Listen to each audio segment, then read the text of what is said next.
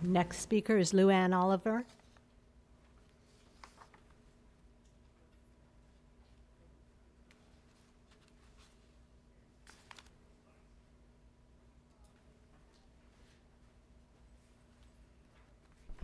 Good evening, school board members and superintendents and everyone who's here.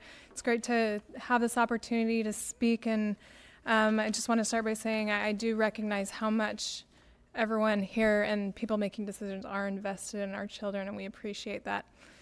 Um, I want to make some comments about um, things that are happening on devices. We refer to inappropriate content. Um, so I want to inform listeners and um, to what specifically the inappropriate content is. I think when we call it inappropriate content, we're really minimizing what it actually is. And I am really not looking forward to sharing this information. It really is quite scary. And while we have a new filtering system, the reality is that children will find a way around any filter system. And these filters can block inadvertent exposure, but not when children are intentionally seeking it out. So, um, how many kids view pornography or have seen pornography? Nine, this is from 2008, nine years ago. 93% of boys and 62% of girls have been exposed by 19.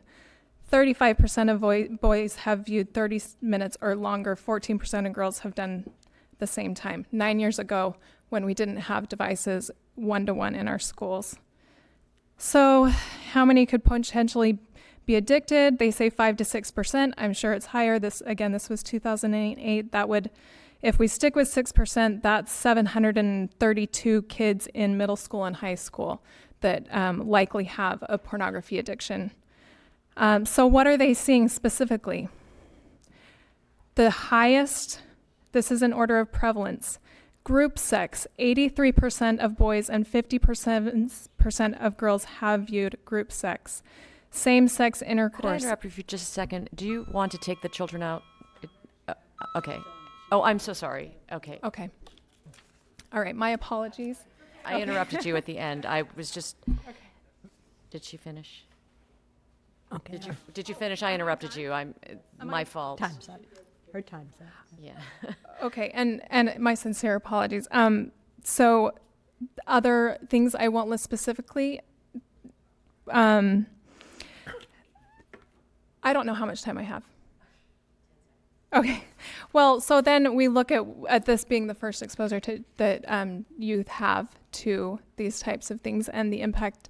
We're in the midst of the Me Too movement, and um, can this get better if this is the type of exposure that we're having? So I Thank you. thank you for consideration. Thank you.